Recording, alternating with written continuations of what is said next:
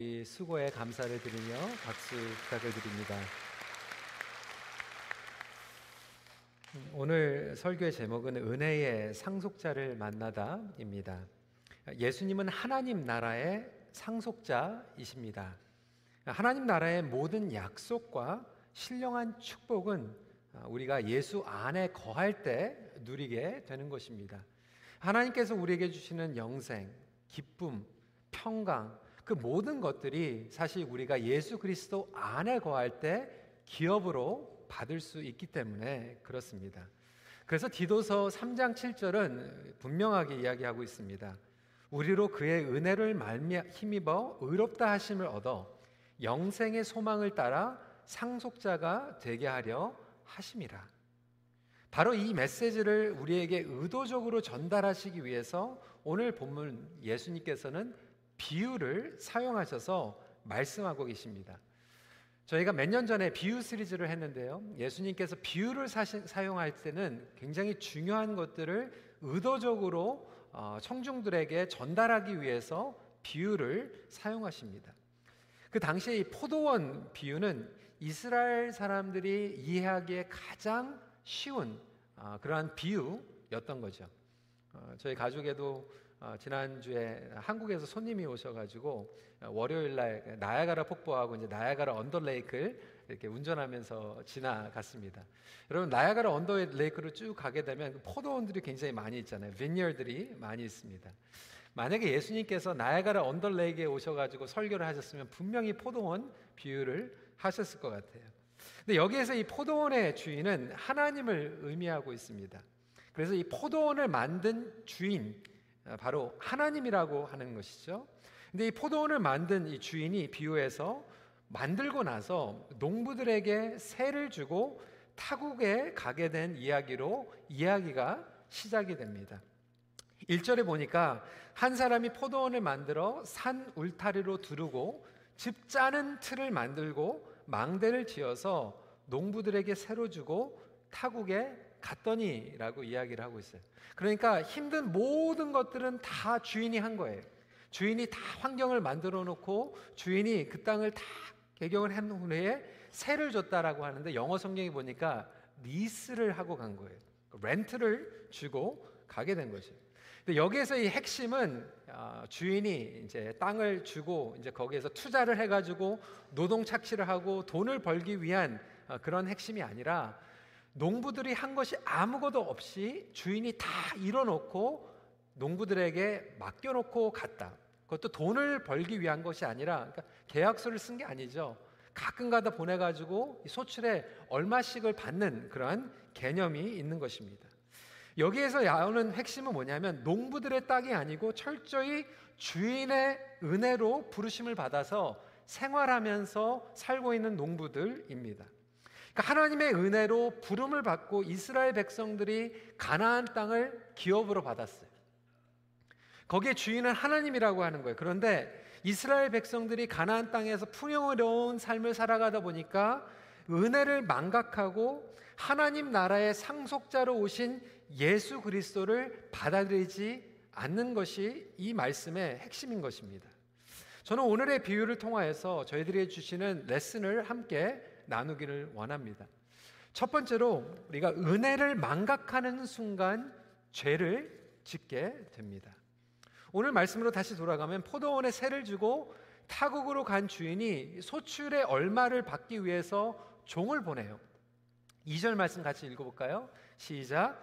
때가 이름에 농부들에게 포도원 소출 얼마를 받으려고 한 종을 보내니 돈을 부풀리기 위한 목적이 아니라고 이미 말씀을 드렸습니다. 여기에서 니스라고 하는 개념은 누가 주인인지 상기시키기 위함이었어요. 그런데 농부들은 시간이 지나면서 자유롭게 거기에서 농사를 짓다 보니까 마침 이 포도원이 자기 거라고 착각을 하기 시작합니다. 성도 여러분, 사실 우리도 마찬가지 아닙니까? 하나님께서 우리에게 맡기셨는데 그 삶을 살아가다 보니까 너무나도 자유스러워서 그 가운데에서 마침 우리의 삶이 우리 것이라고 생각을 하게 됩니다. 오늘도 예배 후에 이제 우리가 축복 기도를 하게 되는데 많은 부부들이 이제 아이를 임신하게 되면 정말 기도가 절절 나옵니다. 하나님 우리 아이가 건강하게 뱃속에서 자라나게 해주시고 태어나게 해주세요. 태어나서도 처음에는 이제 막 100일 때까지 막 불안하니까 정말로 기도 열심히 합니다. 그런데 한 6개월 지나고 이제 돌이 되면 그때부터는 정말 우리가 하나님 앞에 막 예배 드리지 못하고 하나님 앞에 감사하지 못하는 경우들이 얼마나 많은지 몰라요. 우리 대학생들도 마찬가지입니다. 그 어려운 학교에 막 기도하면서 공부하고 원서 집어넣고 이제 들어가게 됩니다. 하나님 은혜에 감사합니다. 하나님의 영광을 위해서 공부하겠습니다. 그리고 나서 들어가는데 마침 한 한 학기만 지나면 자기 실력으로 들어간 것 같이 자기 것이라고 착각을 할 때가 얼마나 많은지 몰라요. 비즈니스도 마찬가지고 직장도 마찬가지고 부모들도 마찬가지고 우리의 시간, 우리의 건강, 물질, 직장, 이 섬김들 마찬가지로 우리가 은혜를 망각할 때가 얼마나 많은지 몰라요. 은혜를 망각할 때 우리가 죄를 짓게 되는데 구체적으로 어떠한 죄를 짓게 됩니까? 첫 번째로 우리는 은혜를 망각하는 순간 권리 주장을 하게 됩니다. 이것을 entitlement라고 얘기하죠. 3절 말씀 같이 읽겠습니다. 시작. 그들이 종을 잡아 심히 때리고 거저 보내었거늘. 그러니까 은혜로 부름을 받아가지고 농사를 짓는데 종을 보내가지고 그것도 소출에 다 모든 것을 위턴하라는 게 아니라 조금만 위턴하라고 하는데 그때 자기의 권리 주장을 하는 거예요. 우리 결혼 생활도 마찬가지 아닙니까? 예, 저 같은 얘기도 마찬가지지만 처음에 프로포즈를 했을 때 어? 예스를 한 거예요. 얼마나 감사한지 나 같은 사람과 평생 같이 살겠다고 같이 결혼해 주는 것만 해도 얼마나 감사합니까? 나 같은 사람하고 같이 살아자는 게. 그런데 그렇게 우리가 은혜로 시작했는데 몇 년만 지나다 보면 그 은혜는 다 까먹고 그 다음부터는 우리 고집, 권리 주장, 누가 이기냐, 뭐 기싸움하고 뭐 이럴 때가 얼마나 많은지 모릅니다. 나의 자존심을 세우고 나의 고집 가지고 싸우게 됩니다. 심지어는 교회 안에서도 마찬가지예요. 하나님의 은혜로 제가 부르심을 받았어요. 정말 여러분 앞에서 제가 매주 하나님의 말씀을 전하는 이 자체가 은혜예요. 근데 시간이 지나면 많은 목회자들이 그렇게 생각하잖아요. 내 거다 생각하는 거예요. 내가 열심히 해가지고 부흥시키고 내가 열심히 해가지고 사역이 생기고 라고 하는 것이 목회자들에게 드는 것이 아니라 교회를 섬기는 직분자들, 사역 많은 사람들이 하나님의 은혜로 철저히 부르심을 받았는데 어느 시간이 지나니까 그것이 내 것이라고 권리 주장을 하기 시작합니다. 여러분 은사도 마찬가지예요. 우리 성가대가 이렇게 성실하게 하나님 앞에 찬양을 하고 찬양팀도 마찬가지지만 사실 우리에게 은사를 주시고 달란트를 주시고 그 실력을 주신 자체가 하나님인 줄 믿으시기 바랍니다. 우리를 사용하시기만 해도 그 은혜예요.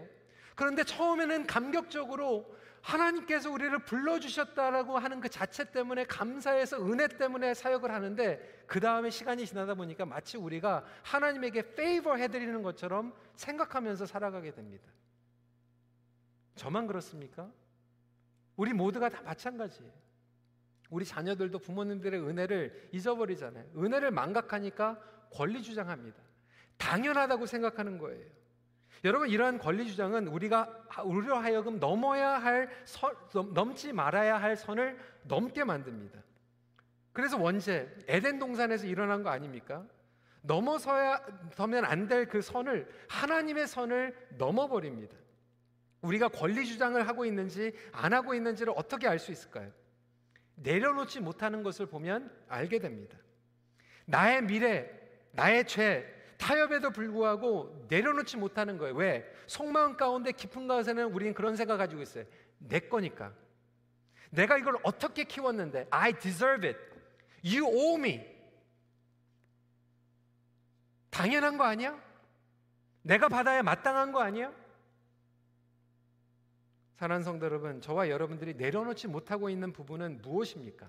바로 그 영역이 우리가 지금 권리 주장하고 있는 거예요. 두 번째로 은혜를 망각하는 순간 우리는 배타적이 됩니다. 타국에서 온종을 대하는 태도를 보세요. 자기네들끼리 농부들끼리 똘똘 뭉쳐가지고 밖에서 온 그 주인의 종을 타국에서 왔다고 받아들이지 않고 있어요. 여러분 은혜를 우리는 잃어버리는 순간 배타적으로 바뀌게 됩니다. 은혜로, 은혜로 들어갔는데 조직에 들어갔는데 조직에 들어가서 조금 지나가면 내가 실력으로 온 것처럼 다른 사람들을 배타적으로 밀어내는 경우들이 얼마나 많은지 몰라요. 아, 너희들은 은혜로 들어왔지 난 실력으로 들어왔어. 그런 착각에 빠지게 됩니다. 자기 실력으로 보상받고 들어간 것처럼 생각하는 거예요. 다른 사람들을 받아들이지 않아요. 저와 여러분들은 죄인입니다. 하나님의 은혜로 이곳에서 예배를 드리고 있는데 조금만 지나면 우리는 배타적으로 바뀌어서 다른 죄인들을 용서하지 못하고 용납하지 못해요. 나의 죄는 용서를 받았는데 다른 사람들에게는 철저하게 배타적으로 나갑니다. 교회에서 직분을 받을 때만 해도 정말 하나님의 은혜입니다라고 직분을 받았는데 직분 받고 사역하다 보면 타 교회, 다른 교회 우리는 철저하게 따집니다. 여러분 오늘 이 포도원의 비유는요. 마가복음 11장과 바로 연결이 되어 있는 내용이에요. 마가복음 11장에 예수님께서 예루살렘에 입장, 입성하시자마자 두 가지 사건이 나타나고 있는데 바로 성전 정화 사건과 무화과를 저주하는 사건이에요. 여러분 11장에서 성전을 정화시킨 예수님의 의도는 무엇입니까? 한번 읽어볼까요? 11장 17절입니다. 다 같이 시작. 내 집은 만민이 기도하는 집이라 칭함을 받으리라고 하지 아니하였느냐? 너희는 강도의 소굴을 만들었도다. 우리는 이 마지막 부분에 교회에서 장사하는 것 교회는 기도하는 것이다. 이것에 초점을 맞추고 있지만 사실 예수님의 초점은 무엇이냐면 여기에서 중요한 것이 만민이 기도하는 집이다. 여기서 만민은 무엇입니까? All the nations. 유대인들만 기도하는 것이 아니라 이방인들도 모여서 기도하고 의인들만 기도하는 것이 아니라 죄인들도 기도하고 버림받은 자, 밀어낸 자들도 들어와서 기도하는 곳이다라고 말씀하고 있는 거예요. 바로 이스라엘 백성들의 배타적인 종교, 제도적인 종교, 잎사귀는 무성한데 열매가 없는 무화과 같이 다른 사람들을 품어주지 못하는 그러한 종교인들에 대해서 말씀하시면 바로 이 포도원의 비유가 나중엔 보니까 다른 이들에게 주겠다라고 말씀하고 있는 다른 이들이 이방인들이에요. 그런데도 우리는 은혜를 망각하니까 다른 사람들을 철저하게 밀어내는 거예요. 여러분 왜 기도 모임 하는데 왜 섬기는데 안, 박을 가립니까?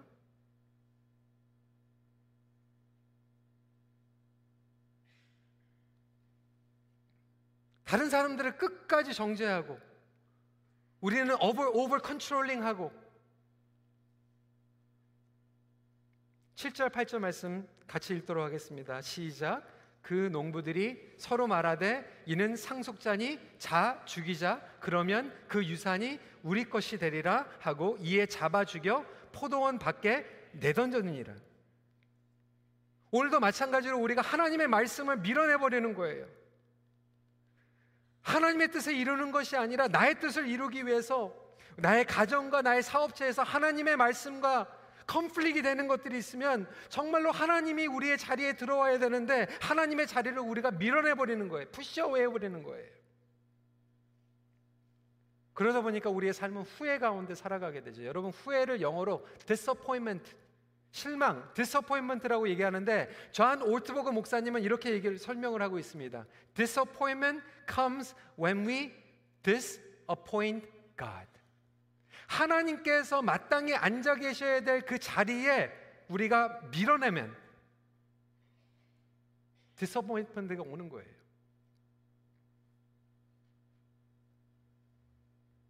철저하게 나의 고집, 나의 생각, 하나님을 밀어내 버리는 거죠. 그러다 보니까 disappoint가 찾아오게 되는 거예요. 성도 여러분, 혹시 우리가 푸셔웨 하고 있는 그러한 영역들은 무엇입니까? 다른 사람들을 배타적으로 용납해 주지 못하고 용서해 주지 못하고 안아주지 못하는 그 이유 우리가 은혜를 망각했기 때문이죠. 그럼에도 불구하고 오늘 본문에서 우리에게 주고 있는 너무나도 놀라운 메시지는 무엇입니까? 두 번째 포인트입니다. 하나님의 끈질긴 인내가 은혜인 줄 믿으시기 바랍니다. 하나님의 은혜, 인내는 모든 것을 부어버릴 때까지 계속됩니다. 여러분, 여기 농부의 이 주인이요. 종을 보내는데 보내고 보내고 보내고 또 계속 보냅니다.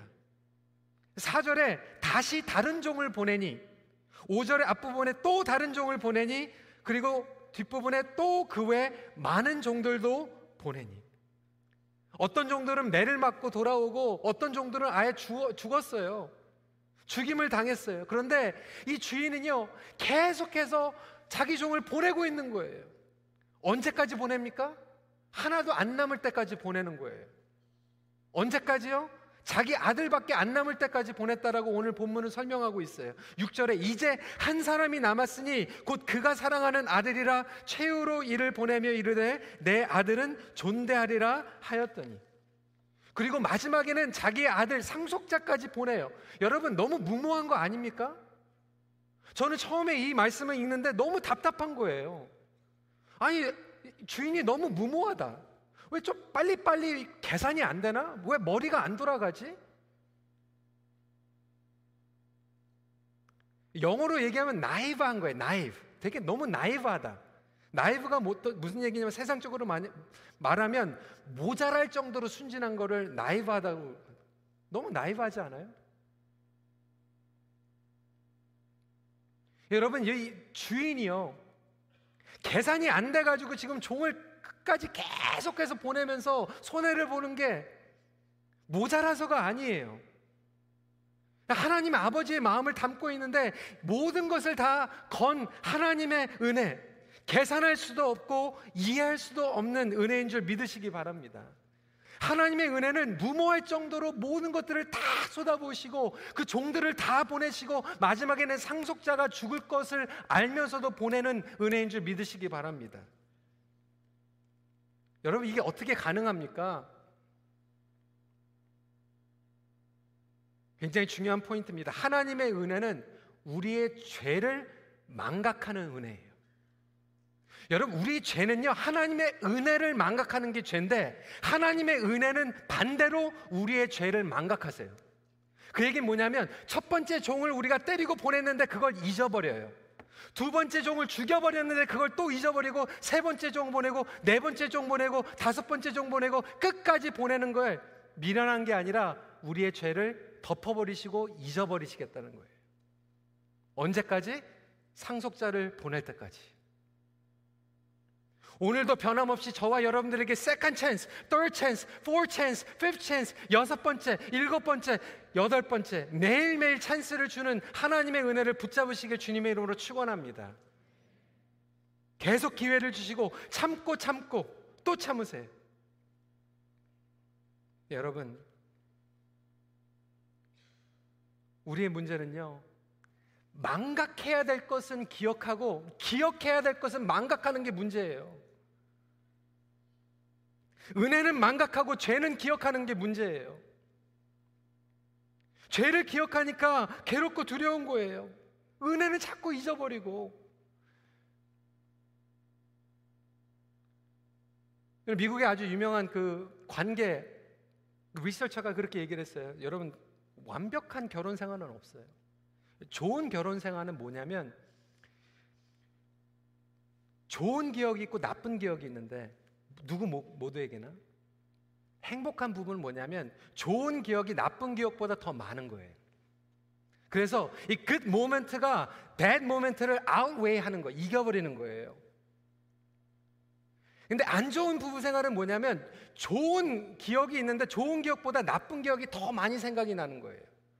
그러니까 매일 나랑 같이 사는 그 은혜가 있는데 은혜는 생각은 안 하고 지난번에 잘못한 거 세 번 잘못한 거 그거 생각 왜 30번 잘한 거는 생각을 안 하고 왜세번 섬습하게 하고 그렇게 생각하는 거예요. 그러니까 불행한 거예요. 교회도 마찬가지 아닙니까? 우리가 서로 섭섭하게 할 수 있어요. 여러분 목자 목녀가 여러분들 섭섭하게 할 수 있고 저도 여러분들 섭섭하게 할 수 있어요. 근데 왜 100번 잘한 거왜 기억을 못 해?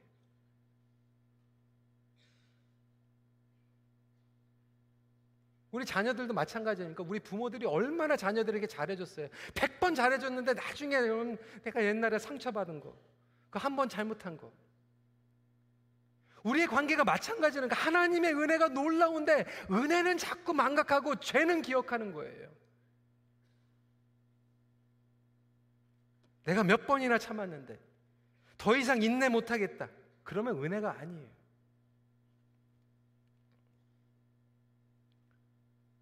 우리의 생활도 마찬가지 아닙니까? 자기를 정죄하고 하나님의 은혜를 붙잡아야 되는데 자꾸 죄만 기억하는 거예요. 자꾸 상처만 생각하는 거예요.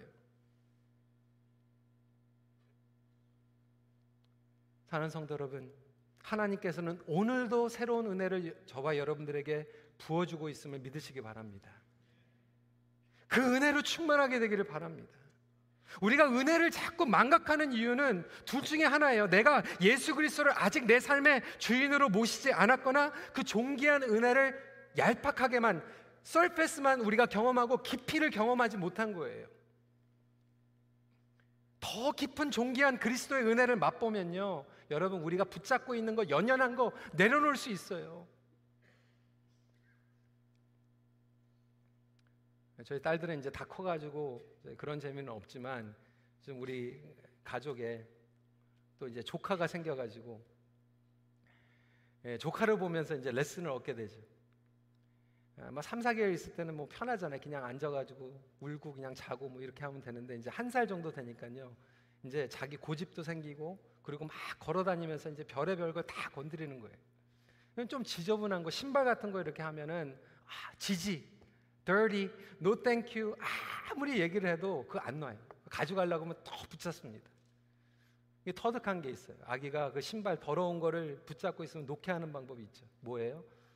저희 조카가 좋아하는 게 있거든요. 스마트폰을 좋아해요.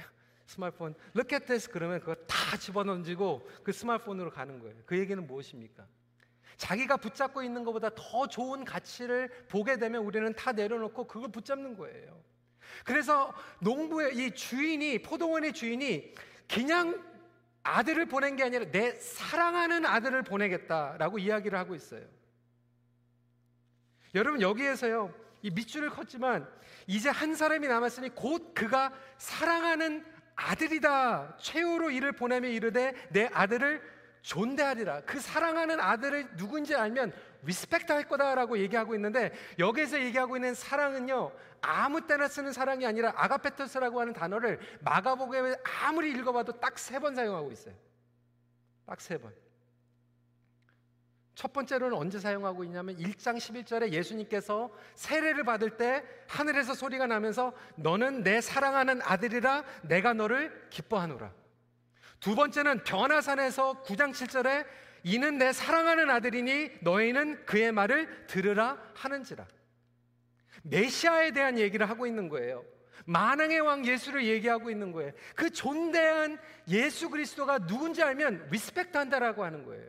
여러분 인간 관계에서도요. 정말 그 사람이 누군지 알면 respect 합니다. 지나간 얘기지만 몇 년 전에 8월 달에 저는 몰랐어요. 어느 한국의 목사님 한 분이 한 달 동안 예배를 2층에서 드리고 내려가면서 복도에 내려가면서 저한테 악수를 하면서 이제 이름을 대는데 저는 그분이 누군지 몰랐어요. 한 달이 다 지나고 가가지고 나중에 이제 한국으로 돌아가시면서 저한테 명함을 주시면서 노 목사님 아, 참 감사합니다. 한국에 오면 우리 교회 꼭 연락해서 설교도 한번 전해주세요. 그래서 나중에 명함을 보고 나서 물어보니까 한국의 모든 목사님들이 정말 다 아는 나중에 제가 너무너무 미안하더라고요. 제가 몰라본 거죠. 그냥 복장에다가 이렇게 그냥 예배 드리고 이렇게 가시니까. 누군지 알면은 정말로 그 어떤 분인지 알면 우리가 respect를 하잖아요. 근데 예수 그리스도께서 메시아로 만왕의 왕으로 오셨는데 그분이 누구인지를 알게 되면 당연히 우리가 기뻐하고 존대할 수밖에 없다라고 하는 거예요. 사랑하는 성도 여러분, 혹시 아직도 하나님의 은혜를 경험하지 못한 성도님들이 계십니까? 예수 그리스도를 아직 만나지 못한 분들이 있습니까? 오늘 그 은혜를 깨닫는 시간이 되기를 간절히 소원합니다. 그 안에 생명이 있고 삶의 목적이 있고 삶의 가치가 있기 때문에 그래요. 그 안에 우리의 모든 것들이 달려 있기 때문에 그렇습니다. 우리의 영원한 유업이 예수 그리스도 안에 있습니다. 그것을 우리로 하여금 누리게 하기 위해서 종을 보내고 보내고 또 보내는 것 같이 오늘도 저와 여러분들에게 말씀하고 계시고 계속해서 말씀하시면서 아들을 십자가에 죽이시기까지 저와 여러분들에게 은혜를 부어 주시기 원하는 아버지의 마음을 우리가 깨닫기를 간절히 소원합니다. 마지막 포인트. 여러분 너무나도 중요한 포인트입니다. 은혜 때도 마감일이 있어요.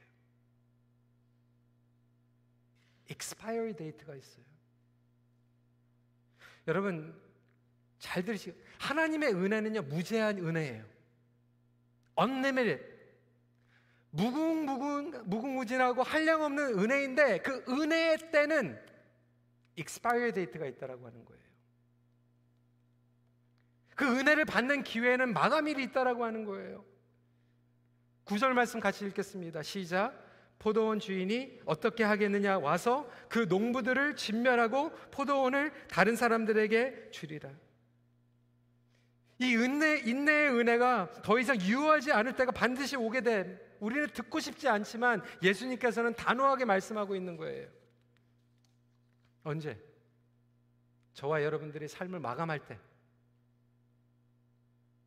그리고 마가복음 13장으로 넘어가면서는 이제 종말의 때 예수 그리스도의 재림의 때에 대해서 이야기하고 있어요. 그때가 되면 영원한 하나님의 심판이 떨어지게 됩니다. 그때는 하나님의 은혜의 때가 마감이 되는 거예요.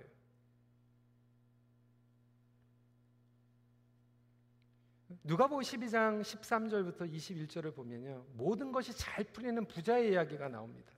아니 손을 대는 것마다 대박이 돼요. 농사를 지으면 농사가 잘 되고 비즈니스를 하니까 비즈니스가 잘 되고 집을 사니까 집값이 올라가고 여러분 부럽지 않습니까? 손을 대는 것마다 다 대박이 나는데 그럼에도 불구하고 예수님께서 말씀하시기에 그 사람에게도 expiry date가 있다 설명하고 계세요. 누가복음 12장 20절에 하나님은 이르시되 어리석은 자여 오늘 밤에 내 영혼을 도로 차르지니 그러면 내 준비한 것이 누구의 것이 되겠느냐 하셨으니 네가 잘 되는 것도 한계가 있다. 데드라인이 있다. expiry date이 있다. 누가복음 16장에 나오는 그 거지 나사로와 부자의 이야기를 우리는 잘 알고 있습니다. 그 부자가 죽은 후에 너무나도 그 영원한 그 고통 가운데 들어가다 보니까 괴로워가지고 자기는 빠져나갈 수 없으니까 다시 가가지고 그 가족들에게라도 조금 얘기하고 싶어가지고 기회를 달라고 얘기하고 있는데 아브라함이 거절해요. No, expiry date가 있다라고 하는 거예요. 누가 보면 16장 25절 26절에 이렇게 얘기하고 있습니다. 아브라함이 이르되 예 너는 살았을 때 좋은 것을 받았고 나사로는 고난을 받았으니 이것을 기억하라. 이제 그는 여기서 위로를 받고 너는 괴로움을 받느니라. 그뿐 아니라 너희가 우리 사이에 큰 구렁텅이가 놓여 있어서 여기서 너희가 건너가고자 하되 갈 수 없고 거기서 우리에게 건너올 수도 없게 하였느니라 여러분 하나님께서 저와 여러분들에게 무궁무진한 은혜를 지금 부어주고 계시는데 그 은혜의 때가 언젠가는 익스파이어 된다라고 하는 거예요.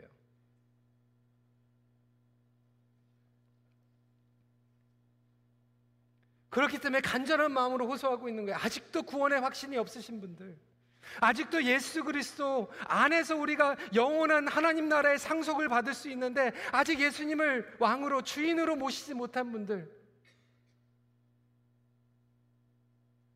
오늘 하나님께서 여러분들에게 은혜를 부어 주실 때 그 은혜를 받고 주님 앞에 돌아오는 놀라운 사건이 일어나기를 간절히 소원합니다. 그 한량 없는 은혜, 그 은혜의 기회를 누리시길 바래. 하지만 오늘 저와 여러분들에게 또 은혜를 부어주고 계시는 거예요. 또 보여주시고 또 보여주시고 그래서 우리 어르신들만만이 아니라 저와 여러분들이 오늘 일어난 이 자체가 또 다른 은혜가 시작이 된 걸 믿으시기 바랍니다. 오늘 우리가 이렇게 예배를 드리고 있는 것이 또 한 번의 예배가 아니라 하나님의 또 한 번의 은혜인 거예요. 또 한 번의 기회를 주시는 거예요. 그래서 우리는 선교적 사명을 살아가게 되는 거예요. 우리 자녀들, 우리 부모님들 지금 있을 때 그 은혜의 때가 마감일이 있습니다. 왜 우리는 마지막에 임종하기 전에 하고 싶은 얘기, 못다한 얘기를 다 그때 합니까?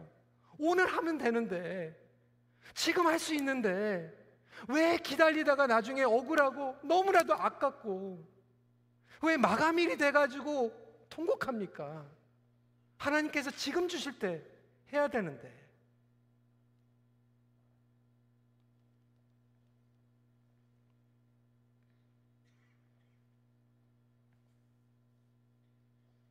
죄를 기억하는 거에 너무나도 바빠서. 내 거 주장하다가 은혜는 다 까먹고 그렇게 살아가는 인생이 아니라 하나님 앞에 그 은혜를 오늘 지금 당장 누릴 수 있는 저와 여러분들이 되시길 간절히 소원합니다. 여러분 하나님의 심판은요 반드시 옵니다. 하나님의 심판은 공의로운 심판이에요. 심판이 없는 은혜는 왜곡된 은혜예요. 여러분 생각을 해보세요. 만약에 우리 캐나다를 살아가고 있는데 도둑들, 막 절도범들, 막 레이프하는 사람들 다 은혜로 그냥 무조건 다 계속해서 두 번 잡혀도 세 번 잡혀도 다 풀어준다고 생각하세요. 여러분 살 수 있습니까? 심판이 있어야지 우리가 은혜를 아는 거예요. 마찬가지로 하나님께서 우리에게 심판을 내려주시는데 그 심판을 모면할 수 있는 정답을 주셨다라고 하는 거예요. 바로 상속자로 오신 예수 그리스도 안에서 우리는 심판을 모면하는 은혜를 받을 수 있습니다. 여러분 예수 그리스도를 붙잡고 살아가기를 간절히 소원합니다. 문제는 우리가 너무나도 미련 가운데 너무나도 욕심 가운데 살아가고 있는 거예요. 여러분 한번 생각을 해보세요. vacation을 갔어요. 일주 동안 렌트카를 했는데 이 렌트카가 마음에 들어. 음악을 좋아하니까 새로운 스테레오 시스템을 달고 갑자기 돈을 내 가지고 tint window를 해버리고 날개를 달고 데코레이션을 다 해가지고 마지막 vacation 끝날 때 보니까 너무 억울해. return 못하겠다고. 한심한 거 아닙니까? 집을 렌트를 했는데 자기가 그냥 renovate하고 에어컨 달고 다 했더니 나중에는 나가야 되는데 못 나가겠다고. 만약에 여러분이 주인이라면 어떻게 이야기가 되겠습니까? 마찬가지로 하나님께서 우리에게 이 땅에 주신 이 삶이 렌트하고 있다라고 하는 거예요. 리스하고 있다라고 하는 거예요. 그 가운데 가장 우리에게 소중한 것은 하나님의 은혜라고 하는 것입니다.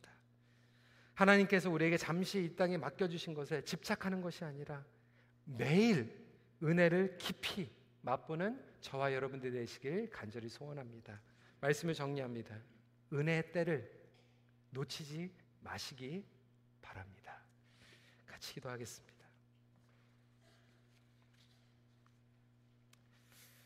성도 여러분 오늘 이 시간에 저희가 기도할 때 이렇게 기도했으면 좋겠어요. 혹시 저와 여러분들이 하나님의 은혜를 망각하면서 살아가고 있지 않습니까? 여러분 부부 생활 가운데서도 신앙 생활에서도 잊어버려야 될 것은 잊어버리지 않고 잊어버리지 말아야 될 것은 자꾸 잊어버리면서 살아가고 있지는 않습니까? 여러분 하나님께서 여러분들의 죄를 용서하셨어요. 자꾸 죄 기억하지 마세요. 서로의 잘못한 거 상처 준 거 이제는 잊어버리고 은혜를 붙잡길 간절히 소원합니다. 그런데 우리는 자꾸 은혜를 잊어버리고 내 것 찾은 거예요. 권리 주장하고 배타적으로 사람들 밀어내고 심지어는 하나님의 말씀까지 그냥 밀어내 버리는 거예요. 여러분 우리 시간에 같이 주님 앞에 나아갑시다. 하나님 내가 이제는 좀 신앙적으로 은혜를 붙잡고 나아가기를 원합니다. 나를 새롭게 채워주시고 오늘 부어주시는 그 은혜를 붙잡고 다시 한번 우리의 관계가 나의 삶이 새롭게 되는 그리고 깊기 주님을 존대하는 주님을 리스펙트하는 주님을 왕으로 모시는 그런 삶을 살아가게 하여 주시옵소서 이 시간에 같이 기도하는 시간 갖도록 하겠습니다. 기도하시겠습니다. 아버지 하나님 그렇습니다. 오늘 이 포도원의 비유를 통하여서 아버지 하나님 정말 우리 삶을 바라볼 때 우리가 얼마나 어리석었는지 우리가 이 포도원에서 일하는 농부와 같이 내 것인 양 우리 권리 주장을 하고 아버지 하나님 우리가 내려놓지 못하고 살아갔던 그 모습들을 바라보게 됩니다. 아버지 하나님 우리를 용서하여 주시옵소서. 아버지 하나님 우리가 정말 주님 앞에 맡기며 나아가는 삶을 살아가길 원합니다. 아버지 하나님 우리의 부부 가운데서도 우리 자녀들 가운데서도 직장 가운데서 정말로 잊어 잊어버려야 되지 않아야 할 하나님의 은혜는 잊어버렸고 정말 기억하지 말아야 될 죄, 아버지의 상처, 과거는 아직도 너무나도 잘 기억하고 있습니다. 아버지 하나님, 저희들이 주님 앞에 나아갈 때 주님 저희들을 새롭게 하여 주시고 아버지 하나님 은혜 가운데에서 저희들을 만져 주셔서 하나님 앞에 나아가는 그런 삶을 살아갈 수 있도록 우리를 치유하여 주시옵소서. 같이 이 시간에 함께 찬양하도록 하겠습니다. 내가 주인 삼은 내가 주인 삼은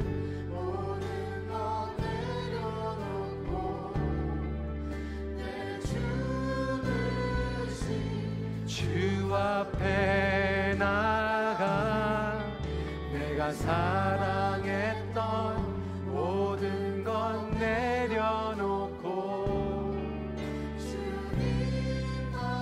사랑. 다시 한번 고백합니다. 내가 주인 삼은 내가 주인 삼은 모든 것 내려놓고 내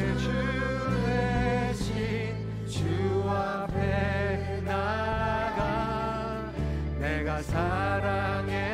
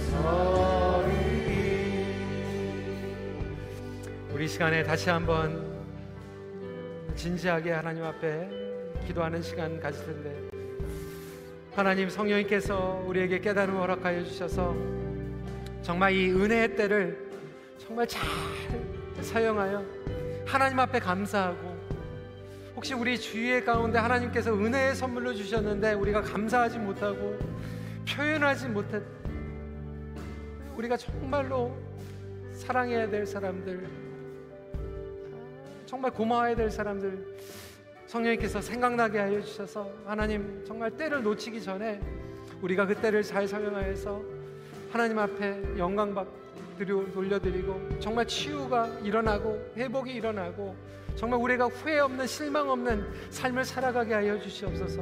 그 사람들이 생각나게 하여 주시고 우리에게 담대함을 주셔서 우리가 용기를 가지고 찾아갈 수 있도록 허락하여 주시옵소서. 우리 봉헌 기도자 기도하실 때까지 잠시 다시 한번 기도하도록 하겠습니다. 기도하시겠습니다.